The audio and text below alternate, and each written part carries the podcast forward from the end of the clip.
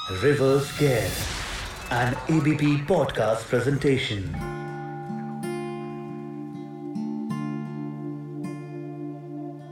एक ऐसी उम्र जिसमें सब कुछ ठीक लगता है।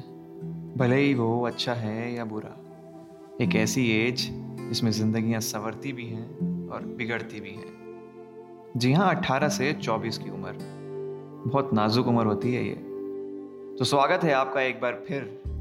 मैं हूँ अरशद। और आप सुन रहे हैं reverse gear episode three an A B P podcast presentation और ये 18 से 24 की उम्र बीतती है कॉलेज में, जहाँ बनती हैं लाखों करोड़ों मेमोरीज तो बस, बिना किसी देर के शुरुआत करते हैं आज के एपिसोड की, और आज आपको ले चलते हैं कॉलेज स्कूल ख़त्म ही हुआ था। हम सब अपना घर छोड़, सपनों को हकीकत में बदलने के लिए इस बड़े से शहर में आ गए थे। तो दोस्तों, बात है फ़र्स्ट ईयर की। ओरिएंटेशन डे से शुरू हुआ ये खूबसूरत सफ़र, जहाँ पे बच्चों को बड़े बड़े सपने दिखाए जाते हैं। एक मोटिवेशनल स्पीकर होता है, या कॉलेज के एलुमनाइज वगैरह होते हैं, जो हमें मोटिवेट करते हैं, या यूँ कह लो, अपने कॉलेज की तारीफ़ करते हैं। ये बताते हैं कि उनका कॉलेज बाकियों से कैसे बेटर है। कॉलेज आकर लगता है कि अब तो बड़े हो गए हैं, छूट मिल गई है। लेकिन इसी छूट के साथ साथ कई जिम्मेदारियाँ भी आ जाती हैं, जो हम नज़रअंदाज कर देते हैं। वो पहला दिन था कॉलेज में, हम सब घुल मिल रहे थे एक दूसरे से। वो पहली नज़र वाला प्यार भी होने लगा था लोगों को। जो टीचर आ रही थी, हमारा उससे इंट्रो हो रहा था। और अब हम सब अपने शहर के किसी बंदे को ढूँढने लगे थे। बहुत सुकून मिलता है, अगर पराए शहर में अपने शहर का कोई बंदा मिल जाता है तो। सब कुछ ठीक चल रहा था।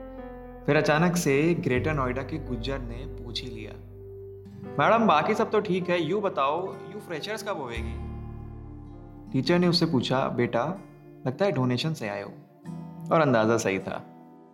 एक महीने बाद फ्रेशर्स हुई और इसी फ्रेशर्स में हम सब अपना स्कूल फेयरवेल वाला टक्सीडो, जो देखा देखी में बनवाया था, पहन लिया। सीनियर से मुलाकात हुई। कबीर सिंह की तरह हमारे बैच की भी एक लड़की, एक खूंखार सीनियर को पसंद आ गई थी। हमसे उसे दूर रहने को बोल दिया गया। और हम दूर भी हो गए, क्योंकि मैंने पूरी फ़िल्म देखी है। क्लासेस शुरू हुई। फ़र्स्ट क्लास के बारे में तो यार हॉस्टल वाले एपिसोड में बताया था आपको। हमेशा आँख आधी क्लास निकल जाने के बाद ही खुलती थी। और फ़र्स्ट ईयर के बाद हमने फ़र्स्ट क्लास कभी अटेंड ही नहीं करी। हमारा मानना था तीन तिगाड़ा, काम बिगाड़ा। इसीलिए दो ही क्लास अटेंड करते थे। कॉलेज फेस्टिवल्स तो कॉलेज की जान होती थी। जिसमें कांड ही कांड होते थे। द लवर्स लेन और पिया मिलन चौक। याद है ना वो?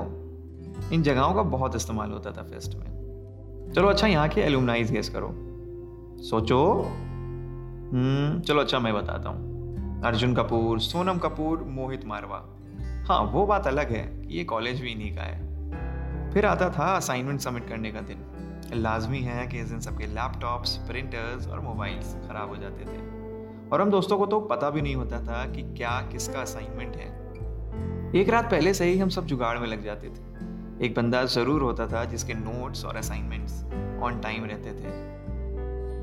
हम सब उसी से कांटेक्ट करने में लगे रहते थे। उस बंदे का फ़ोन मिलना मतलब खुदा का फ़ोन मिलने के बराबर था। अगर नहीं कांटेक्ट होता था तो आसपास कोई ना कोई जगह ज़रूर होती है जहाँ असाइनमेंट्स बनते हैं। है ना? याद आया? तो हमारे यहाँ भी था सेक्टर 18 जहाँ पे आपको प्रैक्टिकल वाले दिन पूरा कॉलेज मिलेगा। फ़िल्म सिटी से सेक्टर 18 का सफ़र कुल 15 मिनट की वॉकिंग डिस्टेंस का था। हमारे कॉलेज स्टूडेंट्स का दूसरा घर कह लो। एक ऐसी जगह जहाँ सब कुछ है। Malls cafes bars lovers point food stalls metro station सब। शाम को यहाँ पे हम लोग आवारगी करने ज़रूर आते थे। कैंटीन वाले भैया हम दोस्तों को बहुत अच्छे से जानते थे। अब यार एक साल तक उधार नहीं चुकाओगे तो फ़ोटो तो छपी जाएगी उनके दिमाग में। कितनों के मुँह पर केक किसी कैंटीन में थोपा है। दोस्तों के साथ बैठकर गिटार बजाना और गाना गाना एक अलग ही सुकून देता था यहाँ। अरे यार, वो अपनी क्रश के साथ कॉफ़ी भी तो यहीं पी थी। और क्लास बंक करके चिली पोटैटो का ऑर्डर भी तो यहीं करते थे। टीचर हम सारे दोस्तों से बोलती थी कि तुम लोग इस क्लास का उद्धार कर सकते हो।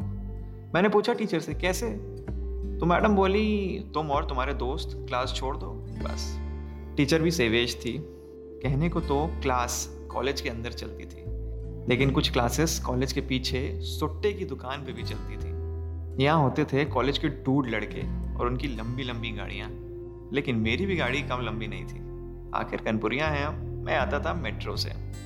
हमारे कॉलेज का खुद का रेडियो स्टेशन है, चैनल भी है, लेकिन फिर भी स्टूडेंट्स को एक्सपोजर के लिए बाहर चैनल्स में भेजते थे। खैर, हम सबको शो में हो रहे किसी भी चीज़ से कोई मतलब नहीं होता बस हमें लाइव टीवी पर आना होता था और लास्ट में मिलने वाले स्नैक्स का इंतज़ार रहता था। हाँ ये सच्चाई है, ये दोस्तों के साथ वक्त कब निकल गया पता ही नहीं चला। हाँ ये सच्चाई है, दोस्तों के साथ अब ये वक्त वापस नहीं आएगा।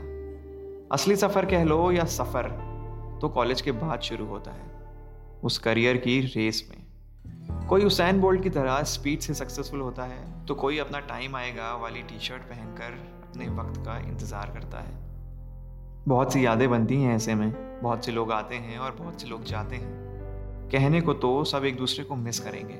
लेकिन मेरी मानो दोस्त, मुलाकात या बात अब तुम एक दूसरे से तभी करते हो जब तुम्हें काम पड़ता है।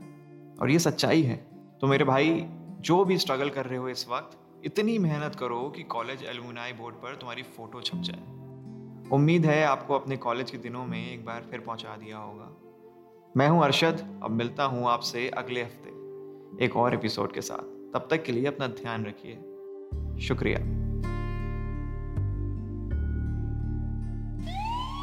Reverse Gear, an ABP podcast presentation.